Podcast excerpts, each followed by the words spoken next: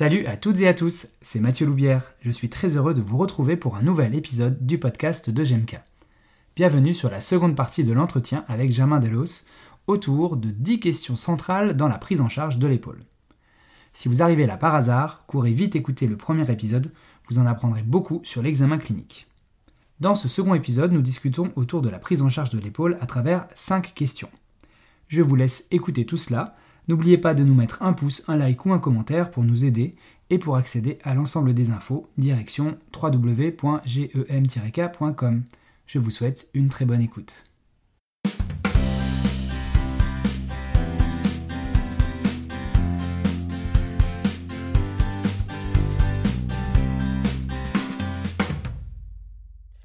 Moi, ce que j'aime pas, c'est le côté un peu extrémiste. C'est soit je fais pas. Je trouve que dans la globalité, il y a toujours un juste milieu à trouver. Dans certaines pathologies, je pense notamment à la chromioclaviculaire, il y a des clusters de tests qui permettent d'inclure plus facilement un certain type de tableau clinique. En fait, les tests orthopédiques, ils ont été décrits pour les douleurs liées à la coiffe et on voulait isoler la coiffe pour savoir quelle était la structure impliquée. Et on se rend compte que dans d'autres tableaux cliniques, je pense aussi au cluster d'instabilité, ces tests-là apportent quand même une réponse. Mais c'est, encore une fois, c'est un élément de réponse et je ne peux pas juste faire 4 tests et dire c'est sûr, vous avez ça. Il y a d'autres éléments, à prendre en compte. Donc, je pense qu'il y a des choses qui sont intéressantes, à garder. Et je pense aussi que c'est un bon moyen d'évaluer votre patient. Ou tu parlais du test de NIR. Je vous fais un test de NIR. Il est douloureux. Ça reproduit la douleur pour laquelle vous venez me voir. Très bien. Mettons des choses en place. Faisons 1 ou 2 exercices. Tiens, vous allez me faire cet exercice-là et je vous reteste derrière. Est-ce que c'est mieux ou pas ? L'idée, c'est pas de savoir si ça a modifié la structure ou quoi que ce soit, mais c'est juste pour donner du crédit à ce qu'on vient de proposer aux patients et de se dire, vous voyez, on vient faire ces exercices-là. D'ailleurs, on a l'impression que c'est un peu mieux sur ce test-là. Est-ce que vous sentez que ça vous aide ? Et le patient, s'il a un retour positif sur ce test-là, même si on ne sait pas trop à quoi ça sert ce test, ça va favoriser l'alliance thérapeutique.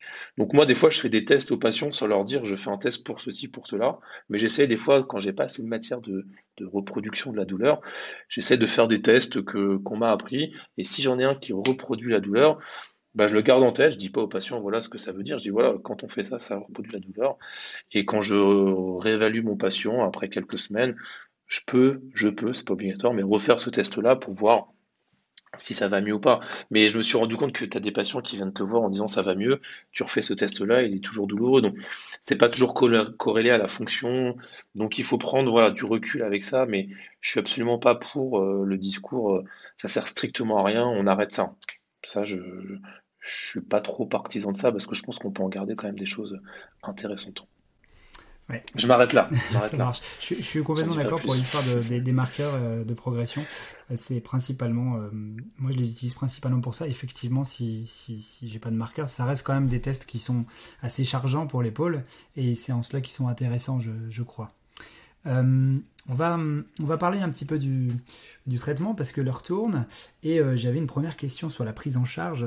Je voulais qu'on parle un peu du passif. Le sujet du passif pourrait être explosif, encore que moins explosif qu'il y a quelques années. Mais je voulais avoir ton point de vue là-dessus parce que c'est vrai qu'on est sur une articulation qui a fait couler beaucoup d'encre et dans laquelle il y a une sorte de tradition, alors plutôt francophone, sur les glissements articulaires que certains appellent parfois recentrage pour pas citer de concept, qui correspondent aussi à une sociologie de soins en France pour les kinés qui ont été biberonnés à ça. Et j'aimerais connaître ton point de vue, parce que moi j'ai un point de vue dessus, mais ça m'intéresse de savoir ce que tu en penses. Complètement. Déjà, si on part un peu de ce que la science nous dit, il y a certains tableaux cliniques où faire de la thérapie manuelle, en complément bien sûr d'un traitement actif, a une plus-value. Je pense à Capsule rétractile, je pense au rachis cervical, je pense peut-être un peu à l'acromioclaviculaire. Par exemple, faire de la thérapie manuelle sur une épaule qui est instable, je comprends peut-être un peu moins le but et surtout la science ne nous donne pas de grain à moudre par rapport à ça. Donc il y a déjà des tableaux cliniques qui s'y prêtent beaucoup plus. Donc quand la science nous dit qu'effectivement on compare un groupe exercice et on compare un groupe exercice avec thérapie manuelle et qu'a priori il y a une petite plus-value de la thérapie manuelle, il ne faut pas s'empêcher de le faire. Donc ça, c'est la première chose. La deuxième chose, c'est les attentes du patient. C'est là où il faut faire attention, où Je vois des fois des kinés qui prennent les patients, on va tout de suite faire des exercices. Le patient ne comprend pas trop pourquoi, comme tu dis, pourquoi vous ne me touchez pas, pourquoi vous ne me manipulez pas. Donc moi, je dis toujours aux patients, si je vous manipule ou si je fais de la thérapie manuelle, c'est qu'il y a un intérêt qui va vous apporter quelque chose en plus que si je ne le fais pas. Mais si je ne le fais pas, c'est que j'estime que ça ne changera pas grand-chose sur votre fonction d'épaule. Donc après, c'est un critère qui est... Comment dirais-je, c'est difficile de dire pour ce patient-là, je le fais, pour ce patient-là, je ne le fais pas. Mais encore une fois, c'est dans les attentes du patient, quand on dans l'interrogatoire. Il y a des patients qui vont dire, bah, moi, ce que j'attends de vous, c'est que vous montriez ce que je dois faire pour aller mieux. Donc ces patients-là, on sait déjà qu'ils ne sont pas dans l'attente de quelque chose de passif. Et puis, il y a des patients qui sont à peine dans ta salle de consul, qui sont déjà allongés sur la table et qui attendent déjà quelque chose de ta part en disant bah, je suis allé voir l'ostéo, il m'a manipulé, ça m'a fait du bien, par exemple. Tu sais qu'ils ont une attente positive vis-à-vis de ça et que du coup, il va peut-être falloir amorcer un travail actif par, comment dirais-je, de la thérapie manuelle par rapport à ça. Et puis des fois, tu as des patients que tu ne sais pas trop. Tu ne sais pas trop si tu dois commencer avec ceci ou commencer avec cela.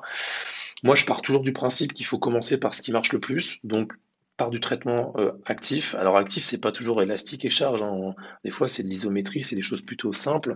Et puis progressivement, je viens agrémenter si je vois qu'il y a de la raideur, s'il faut faire un peu de souplesse, si je vois que la thérapie manuelle peut apporter un plus, je vais l'amener, mais pas de manière systématique, certainement pas pendant toute la séance de consultation. Quand on nous a appris, nous c'était quasiment, tu passes 25 minutes à faire du passif et à la fin un tout petit peu d'exercice. Moi je pense qu'on peut complètement changer les ratios par rapport à ça. Pourquoi pas 5 minutes de thérapie manuelle et puis après que de l'exercice. On a une liberté qui est un tout petit peu, comment dirais-je, absolue, mais quand j'entends dire que, comment dirais-je, toute thérapie passive aura un résultat passif, je suis un peu d'accord avec ça, mais il faut l'agrémenter de manière systématique avec autre chose, quoi. Et surtout, il ne faut pas faire croire aux patients que c'est ça le traitement unique, quoi.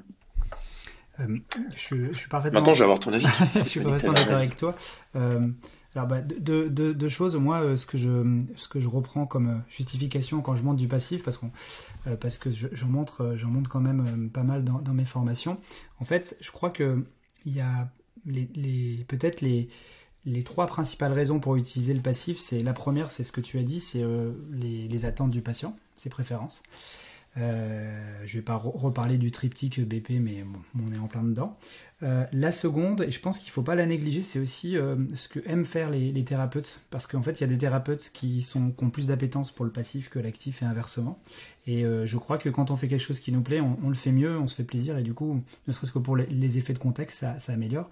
Et la troisième chose que je rajouterais, au-delà de ce qu'on aime nous, de ce qu'aiment les patients, c'est si en utilisant ton passif, tu arrives à moduler tout simplement tes marqueurs et que ça a un impact clinique, mesurable, quantifiable. Dans ce cas-là, il n'y a pas de raison de s'en priver. Mais clairement, pour rebondir sur la fin de ton propos, moi, je suis sorti en 2005 et c'est vrai qu'à mon époque, on avait une vision en musculo-squelettique qui était assez simple. C'était d'abord réduire la douleur. Et dans notre tête, réduire la douleur, c'était utiliser du passif. Et ensuite seulement, une fois que la douleur était réduite, on commençait à charger le patient. Et aujourd'hui, c'est clair que quand on connaît beaucoup mieux les effets antalgiques, de l'actif, c'est assez... clairement, moi je suis comme toi, j'utilise vraiment beaucoup, beaucoup moins le passif, mais pour autant... C'est pour éviter de tomber dans l'extrême que je dis ça, hein, je crois quand même...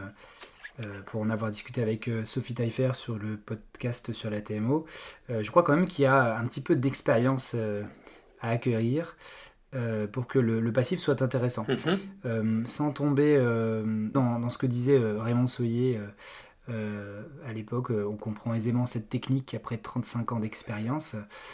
On se le cache pas, une technique où il faut 35 ans pour la maîtriser, elle sert absolument à rien puisque personne ne peut l'utiliser. Donc je prends plein de pincettes dans ce que je vais dire, mais je crois que la main du thérapeute peut quand même s'améliorer en termes de gestuelle, en termes de façon d'attraper, de façon de tenir, de handling. Et je crois que moi, à titre personnel, ça m'a pris quelques mois, voire quelques années, pour me sentir à l'aise avec certaines techniques de glissement articulaire. D'ailleurs, je pense à Mulligan, qui insistait déjà beaucoup dans les années 80 sur ce handling, sur cette façon de poser la main, sur le sens qu'on mettait, les directions qu'on mettait aux choses. Et je trouve parfois que le passif est un peu jeté vite par quelques jeunes collègues qui n'ont peut-être pas pris le temps de développer leur façon de se positionner.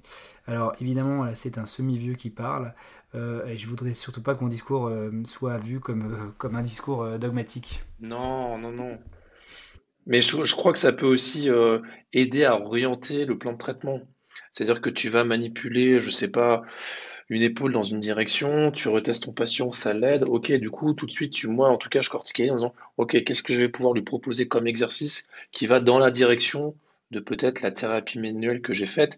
Et du coup, moi, je trouve que ça apporte, dans ce contexte-là, ça apporte une plus-value parce que tu vas être peut-être un peu plus spécifique dans l'exercice et tu vas pouvoir justifier aussi ce que tu vas donner à ton patient en disant, bah, vous voyez, là, je vous ai manipulé dans ce sens-là, et bah, on va essayer de trouver un exercice ensemble qui va faire exactement ce que je viens de faire, entre guillemets, avec nos mains, parce que je dis souvent aux patients, moi, je ne peux pas vous manipuler tout le temps en permanence.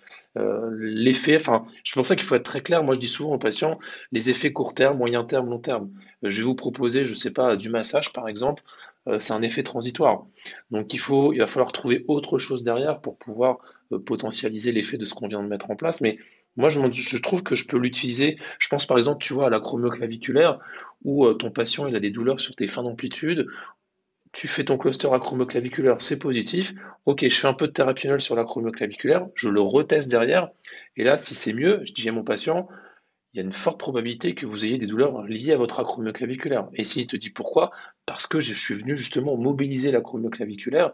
Et du coup, tu vois, ça nous permet d'avancer un peu dans notre raisonnement clinique. Alors, je ne dis pas qu'on le fait systématiquement pour tous les patients, mais je trouve que cette vision de la thérapie manuelle, ça peut sublimer un peu ce qu'on va mettre en place derrière. Oui, je pense qu'on est assez d'accord là-dessus. Donc, on a parlé du passif. J'aurais tellement envie de parler autre chose en rapport avec le passif, mais c'est pas grave, on va s'arrêter là. Pour passer à une approche beaucoup plus active, et justement, sur cet actif, peut-être que tu as parlé de certaines modalités au départ, et je crois que, comme tu l'as dit tout à l'heure, quand les gens entendent actif, ils entendent concentrique et course moyenne. Alors qu'il y a plein de choses à travailler sur une épaule. Est-ce que tu pourrais nous dire ce que tu travailles ? Est-ce qu'on parle de contrôle moteur, de force, d'endurance ? Comment tu vas gérer ces épaules au quotidien ? Ouais, complètement. Je pense que la pierre angulaire, c'est l'irritabilité. C'est-à-dire que tu peux avoir deux douleurs liées à la coiffe, un patient qui est hyper irritable, qui ne dort pas la nuit, qui a des douleurs en permanence. Tu vas pouvoir commencer à faire de l'actif, peut-être de manière isométrique, à tout petit volume, c'est-à-dire ça peut être 2 séries de 3, 2 séries de 5, mais par contre, il va le faire à haute fréquence assez régulièrement dans la journée, dans une position plutôt pas de protection, mais en dehors de la zone douloureuse. Et tu peux avoir quasiment le même patient avec des douleurs liées à la coiffe, ce patient-là est peu irritable, qui a mal dans des fins d'amplitude ou autre, où là, ce patient-là, justement, il va falloir qu'aille chercher son secteur de douleur pour revenir mettre de la contrainte dans ce secteur-là. Donc en fait, l'irritabilité, c'est ton fil conducteur pour savoir un peu le dosage dans lequel tu vas le trouver.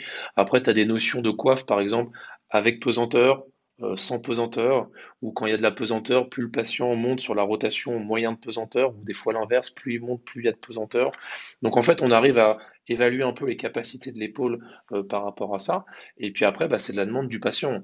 C'est-à-dire que tu vois, la patiente que j'ai eue tout à l'heure, des douleurs quand elle repasse, tu vois, donc dans la position plutôt main devant le torse, il y a un petit peu de charge, il y a de la pesanteur, mais il n'y a pas non plus 10 kilos. Donc là, l'idée, ça va être de faire du travail plutôt d'endurance, donc beaucoup, beaucoup, beaucoup de répétitions, beaucoup de volume, mais pile poil dans son secteur. Ça ne sert à rien d'aller chercher des secteurs en fin d'amplitude ou autre, mais sa plainte, c'est comment ça va aujourd'hui ? Ça va mieux, mais c'est toujours quand je repasse, au bout de 10-15 minutes, je sens que ça commence à tirer, je suis obligé de poser le bras. Ok, on se remet dans ce secteur-là, et là, on va augmenter les capacités de la coiffe à tenir tout simplement cette position. Donc encore une fois, on essaie d'être vraiment, tu vois, ciblé sur le patient, centré sur le patient, et en vrai, c'est lui qui nous dit un peu dans quelle modalité il va falloir venir travailler. Est-ce que c'est de la pliométrie ? Est-ce que c'est des patients qui ont mal quand ils font des mouvements avec de la vitesse, avec de la charge en fin d'amplitude ? C'est différent d'un patient qui utilise son épaule quotidiennement avec de la force que quelqu'un qui fait un peu de temps en temps. C'est difficile de donner, tu vois, une recette, et en plus je déteste ça, donner une recette magique pour tout le monde, mais tu t'adaptes en fonction du patient et surtout, dites-moi ce que vous avez besoin et de quoi a besoin votre épaule dans votre quotidien, dans votre vie personnelle ou bien bien sportive, mais on a quand même un gradient d'évolution dans l'actif où on va avoir tendance à commencer plus facilement sur l'isométrie, plutôt de l'isométrie longue. Donc, tu vois, la dame, là, ce matin, 30, 45 minutes. En plus, ça permet quand même de bien quantifier l'intensité. Et puis après, ben, on va aller chercher de l'excentrique, mais si le patient a besoin d'excentrique. Et je suis pas sûr que tous les patients aient besoin vraiment d'excentrique. Donc, c'est, à un moment donné, je pense que tu as connu aussi un peu la mode de l'excentrique, où il fallait absolument faire de l'excentrique. Mais si sa coiffe, elle travaille jamais en excentrique, ça me semble pas le plus, comment dirais-je, le plus pertinent, quoi. Oui, tout à fait. Je sais pas ce que tu en penses. Je voulais te poser une question en rapport avec ça, à propos du dosage. Tu as bien précisé que tu te concentrais sur le patient. Et, est-ce que tu peux nous donner des profils et des dosages précis? Parce que tu sais, souvent, les gens, ils ont envie d'avoir des chiffres. Et si on prend, mettons, trois profils types, un profil irritable, un profil mi-amplitude et un profil chargeable, est-ce que tu peux pousser un peu plus loin par exemple, le nombre et les séries que tu donnes? Carrément. Par exemple, déjà, je le fais avec le patient. Je pense que ça, c'est la première indication, c'est qu'on le fait avec le patient et puis on voit déjà comment il réagit sur place. C'est sans doute le meilleur moyen d'avoir des indications. Voilà, un patient qui est très irritable, on va faire un petit volume, 3 blocs, 4 blocs, 3, 4, 5 reps en fonction de ce que le patient tolère. Et par contre, on va essayer de le faire régulièrement. Ce qui est important sur ces patients-là, c'est que la douleur ne soit pas exacerbée justement à la répétition, que ça ne flambe pas davantage. En gros, on essaie de voir que les tissus tolèrent bien ce qu'on est en train de mettre en place. Donc, il faut que le patient il sache, est-ce que je peux en faire plus, est-ce que je peux en faire moins, en fonction du retour. Je dis toujours au patient, on va partir sur ce dosage-là, mais je ne sais pas comment l'épaule va réagir, surtout quand c'est les premières fois qu'on fait. Donc, il faut que le patient sache s'il peut en faire un peu plus, un peu moins. Si on part à l'extrême, donc un patient qui est peu tolérable et qui sollicite beaucoup son épaule, il y a certaines séries, on va jusqu'à l'échec. C'est-à-dire que le patient va faire de la coiffe, par exemple, contre-pesanteur, et en fait, en séance, il va se mettre, je sais pas, sur le ventre, sur la table, en décubitus ventral, coude à 90 degrés, et là, on va faire de la rotation externe contre-pesanteur, et il répète, jusqu'à temps que soit ça déclenche un peu la douleur, soit jusqu'à temps qu'il n'arrive plus à faire ce mouvement-là, et là, je quantifie. Et des fois, on part souvent sur 3 séries de 10, 3 séries de 12 par exemple, et en fait ton patient il est capable de faire une série de 25 répétitions par exemple, et du coup si on veut augmenter ses capacités, il va falloir aller chercher plutôt des séries de 20, 25 par exemple, donc il peut faire la première à 25, la deuxième à 20 ou 18 reps, et puis après la dernière à 10 ou 15 répétitions. Donc il va chercher vraiment le maximum de ce que l'épaule est capable de faire, et puis après t'as le patient, intermédiaire, où lui, ce patient-là, on va jouer un peu sur différents tableaux. C'est-à-dire qu'on va faire de l'endurance avec peu de charge, on va commencer à mettre de la charge, donc on va réduire un peu les séries, on peut calculer la force max que le patient est capable de faire pour essayer de trouver justement le poids en termes de quantification qui nous semble le plus intéressant. Moi, j'aime bien aussi la sensation, c'est-à-dire que quand le patient fait son exercice, est-ce que vous sentez que ça travaille? Est-ce que vous sentez que c'est productif? Est-ce que vous sentez qu'il se passe quelque chose dans votre épaule?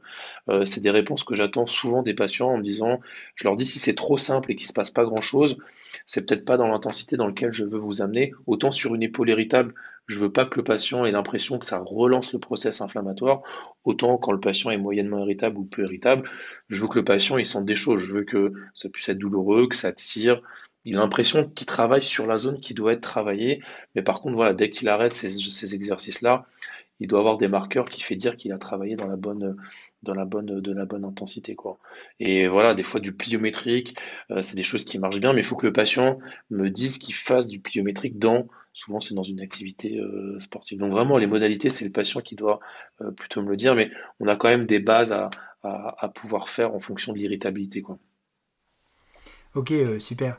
Par rapport à ce que tu viens de dire, je trouve ça vraiment bien que tu fasses participer tes patients.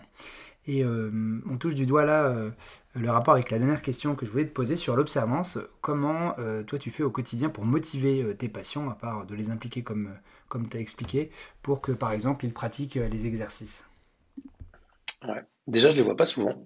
Quand je dis les vois pas souvent, c'est en gros, il y a la première consultation, je les revois souvent une semaine après pour soit mettre des choses en place ou soit je leur ai déjà donné des choses à mettre en place. Et en fait, ce que je veux, c'est que le patient, il ait des objectifs entre chaque consultation. C'est pas juste je fais des exercices, j'ai mal ou j'ai plus mal ou j'ai moins mal. Voilà. C'est que le patient, il a des objectifs de récupération. À chaque fois, je leur dis la prochaine fois quand on se revoit, je vais vous retester ça ou on va regarder, je sais pas, l'abduction par exemple. Et le but du jeu, de ce qu'on essaie de mettre en place, c'est de récupérer justement ce mouvement-là. Donc en fait, il faut qu'ils aient la carotte de comprendre « Ok, je vais mettre ça à la maison en place pour récupérer cette chose-là. » Donc il faut toujours que vos patients, enfin je crois, aient un objectif de récupération. Et c'est pas juste « je fais des exercices pour faire des exercices ». Et puis on sait très bien que refaire un schéma douloureux, ça recorticalise quelque chose et justement ça lève des barrières un peu de protection que le cerveau se met en place pour dire voilà, je sais que j'ai mal dans ce mouvement-là, donc je vais y aller tout doucement. Et le fait que le patient sente qu'il aille mieux, il faut absolument recorticaliser le mouvement qui est douloureux. Bref, donc c'est important que le patient voilà, ait cette carotte par rapport à ça. Pas leur faire croire que ça va aller mieux du jour au lendemain. Donc je crois que nous, on a une profession où on n'est pas très bon dans l'aigu. En gros, je mets quelque chose en place, ça y est, demain, j'ai plus rien. Moi, moi personnellement, à titre personnel, je ne crois pas qu'on soit très fort là-dessus, mais nous, c'est un travail de moyen, long terme. Donc, c'est vrai que si on voit les patients le lundi et puis le mercredi et qu'on demande le mercredi aux patients, tiens, comment ça va? Il va dire, bon, alors des fois, ça va un peu mieux, des fois, voilà. Mais tu ne peux pas t'attendre à des résultats extraordinaires parce que ce que tu as mis en place, ça peut pas être. L'effet produit ne peut pas être suffisant en quelques jours. Donc, laissez du temps aussi à mettre des choses en place. Ça va vous donner de voir est-ce que ça marche, est-ce que ça marche pas. Après, je prends beaucoup de vidéos, donc je prends des vidéos pour moi, pour mon contenu et pour les formations, mais je prends souvent le téléphone du patient en disant voilà ce qu'il faut mettre en place, est-ce que vous voulez que je vous filme? Du coup, il y a un petit feedback. Ils repartent jamais avec plus de 2 exercices, parce qu'on se rend compte que plus on donne d'exercices, plus le patient il est perdu par rapport à ça. Donc voilà, j'essaie que ça soit simple, que ça soit efficace. Je fais attention que le patient ait bien le matériel à la maison, parce qu'on se rend compte que c'est un frein. Je donne un exercice avec un ballon, mais j'ai pas de ballon à la maison. Donc, toujours se remettre dans les conditions du patient, conditions de travail, ben voilà, au travail, comment on pouvait le faire, le soir, à votre maison, enfin bref. Il faut que le patient se sente capable de le faire assez régulièrement, si on lui dit de le faire assez, régulièrement. Pas trop complexe, pas trop de consignes, enfin des choses plutôt simple, une liberté aussi de faire, c'est-à-dire que si je dis 3 x 5, bah, il peut faire 3 x 7 ou des fois il peut faire 3 x 3. La réalité fait que ça ne va pas changer grand chose, sauf si le patient est très irritable. Donc il faut que le patient se sente aussi libre par rapport à ça. Donc voilà comment j'essaie de maintenir un peu la chose, mais je leur fais comprendre que l'exercice, c'est vraiment une part importante du traitement, et je parle beaucoup d'exercices. Quand je les revois en consultation, avant, je leur demandais, voilà, comment ça va, est-ce que vous avez mal ou vous n'avez pas mal, et maintenant, j'ai vraiment changé depuis plusieurs années, c'est comment ça se passe pour faire les exercices. Et du coup, on commence tout de suite à rééchanger là-dessus. Montrez-moi si ça a été, si ça n'a pas été, est-ce que vous avez un bon ressenti ou pas. Et du coup, ils sentent que l'exercice est quelque chose qui est primordial pour aller mieux, et c'est pas quelque chose qu'on vient placer à la fin de la consultation. Ok, je plussois dans ce que tu dis, j'ai pas grand chose à rajouter. Je suis vraiment d'accord avec le fait qu'il faut intégrer ça à la routine et qu'il faut faire participer le patient. Je crois vraiment que c'est la pierre angulaire de tout ce qui a été dit jusqu'à présent, c'est réussir à donner du pouvoir aux patients sur leur santé et aussi les moyens de moduler les choses pour leur faire prendre conscience qu'ils peuvent le faire. Bah tiens, encore une question qui peut être plus large. Surtout qu'ils peuvent aller mieux grâce à eux, quoi. C'est ça qui est important. Oui. Leur faire comprendre qu'ils peuvent être auto-efficaces et qu'ils ont les capacités et les moyens en eux de s'auto-traiter. Donc je disais une dernière question, mais qui est très ouverte. Si tu devais me dire une ou deux choses sur lesquelles on a encore des doutes sérieux concernant l'épaule, qu'on ne sait pas ou qu'on aimerait savoir, est-ce qu'il y a des choses qui te viennent comme ça à la déboutée? Il y a encore beaucoup de choses à faire sur les, En fait, ce qu'on se rend compte, par exemple, si je prends une rupture de coiffe, c'est ce que j'ai en tête là actuellement, si on prend une rupture de coiffe, on se rend compte que des fois, il y a plusieurs chemins qui sont possibles pour arriver au même endroit. Je sais que tu as un affect pour l'épaule gelée, c'est la même chose. Des fois, on a plusieurs traitements, kiné, invasif ou autre, arthrodilatation ou autre, qui des fois peuvent t'amener quasiment en tout cas au même endroit. Est-ce qu'on met une attelle après une réparation de coiffe, ou est-ce qu'on met pas d'attelle, est-ce qu'on commence la kiné? Voilà. Il y a beaucoup de chemins qui arrivent au même endroit, et ce qui des fois peut apporter une espèce de conflit entre professionnels de santé qui prêchent souvent, et à juste titre, hein, pour leur paroisse, et qui amènent aussi du conflit dans la tête du patient en se disant « bon, on m'a dit ça, et puis vous me dites ça, le chirurgien m'a dit ça ». Et je pense que ce qui pourrait aider un peu plus les professionnels, c'est de se dire aussi que il y a plusieurs chemins pour arriver au même endroit. On essaye un chemin, si ça va pas, il faut une deadline, c'est-à-dire on se laisse 1 mois, 2 mois, 3 mois. On peut changer de chemin et des fois, comment dirais-je, arriver au même endroit.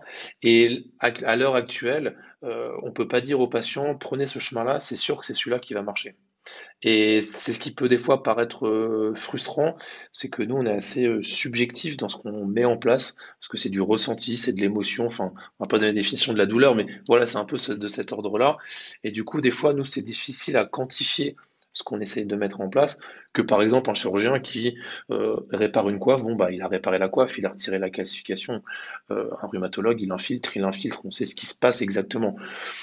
Toi quand tu fais de la rotation externe contre résistance, dire exactement ce qui se passe au patient dans son épaule, c'est des fois un tout petit peu plus compliqué, et du coup il faut qu'on ait des marqueurs beaucoup plus objectifs que des marqueurs subjectifs d'amélioration du patient, et je pense que c'est là-dessus qu'on doit encore travailler pour que, effectivement, je suis allé chez le kiné, j'ai commencé, j'étais là, et j'ai fait 2 mois de kiné, et ben maintenant je suis là, et c'est pas simplement est-ce que ça va ou est-ce que ça va pas, donc en fait il nous faut un peu plus de matière, quantifiable pour pouvoir aider le patient.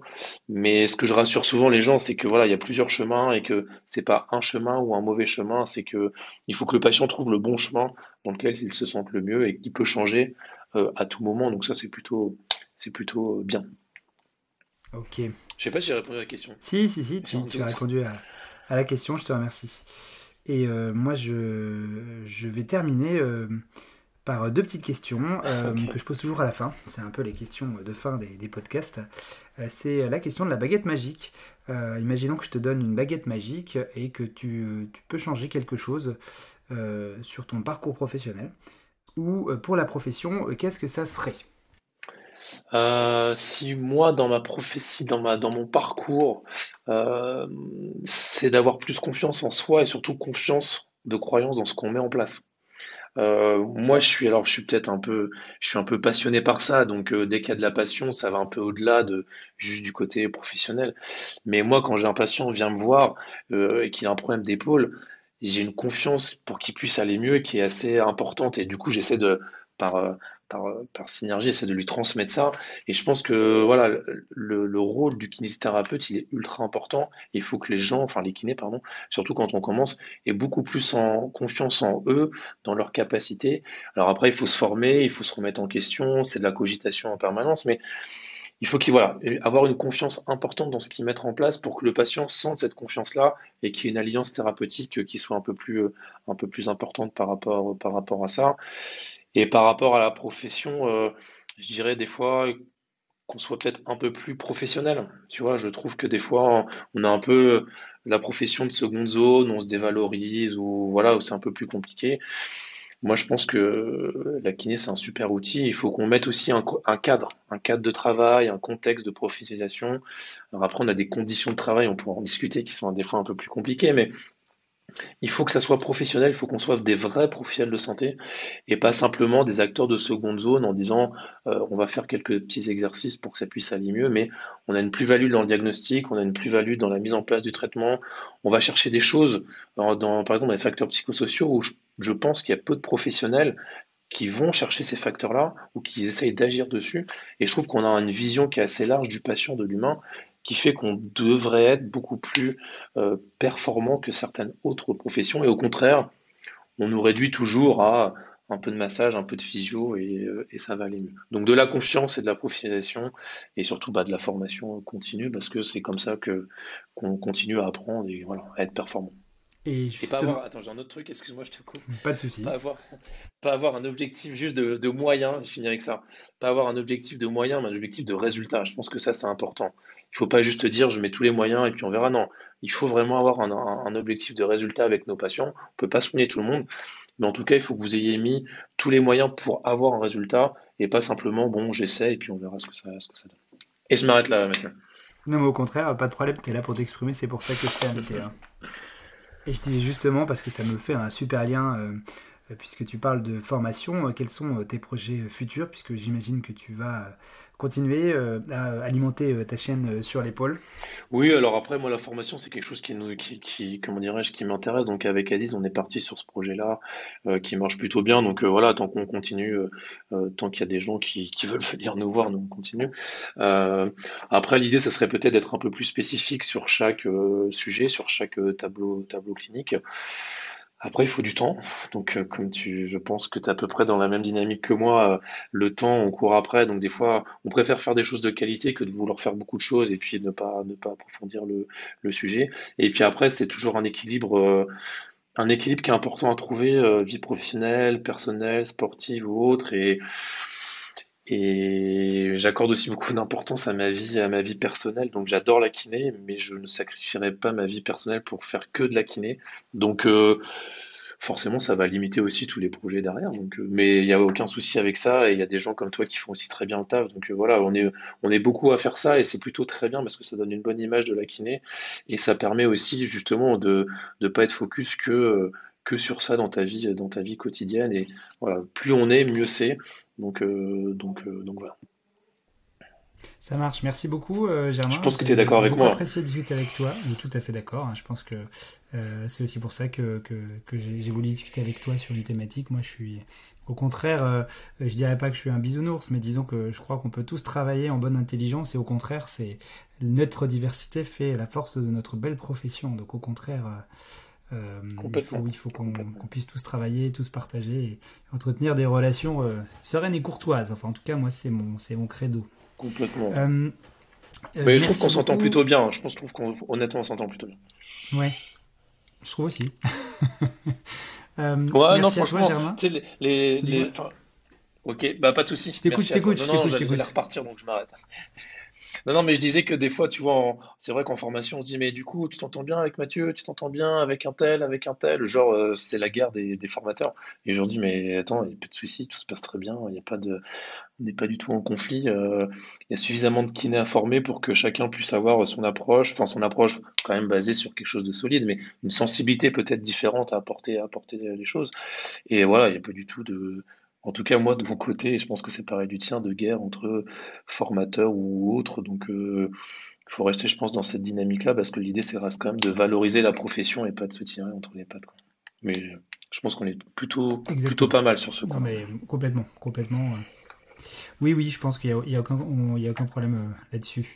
Merci beaucoup Germain, j'ai pris beaucoup de plaisir à discuter avec toi, et là c'est un petit message pour les auditeurs, n'hésitez pas à liker, à vous abonner à nos podcasts, ça nous aide un peu, nous en tant que petit organisme, mais pour regarder plus loin, moi j'ai vraiment à cœur de faire vivre ce podcast, ça me fait plaisir de pouvoir écouter vos réactions, qui êtes contents de nous suivre, donc n'hésitez pas, et puis on se dit dans un mois pour un nouvel invité ou une nouvelle invitée, ce sera la surprise. Je vous dis à très bientôt. Merci beaucoup, Germain. Merci à toi, Mathieu. Merci de ton accueil. C'était vraiment très sympa. Merci à toi. Et voilà, c'est terminé pour aujourd'hui. Merci d'avoir écouté jusqu'au bout. On se retrouve dans quelques semaines pour parler d'un nouveau thème, d'une nouvelle thématique. Et d'ici là, n'hésitez pas à vous informer et vous former sur le site de Gemka.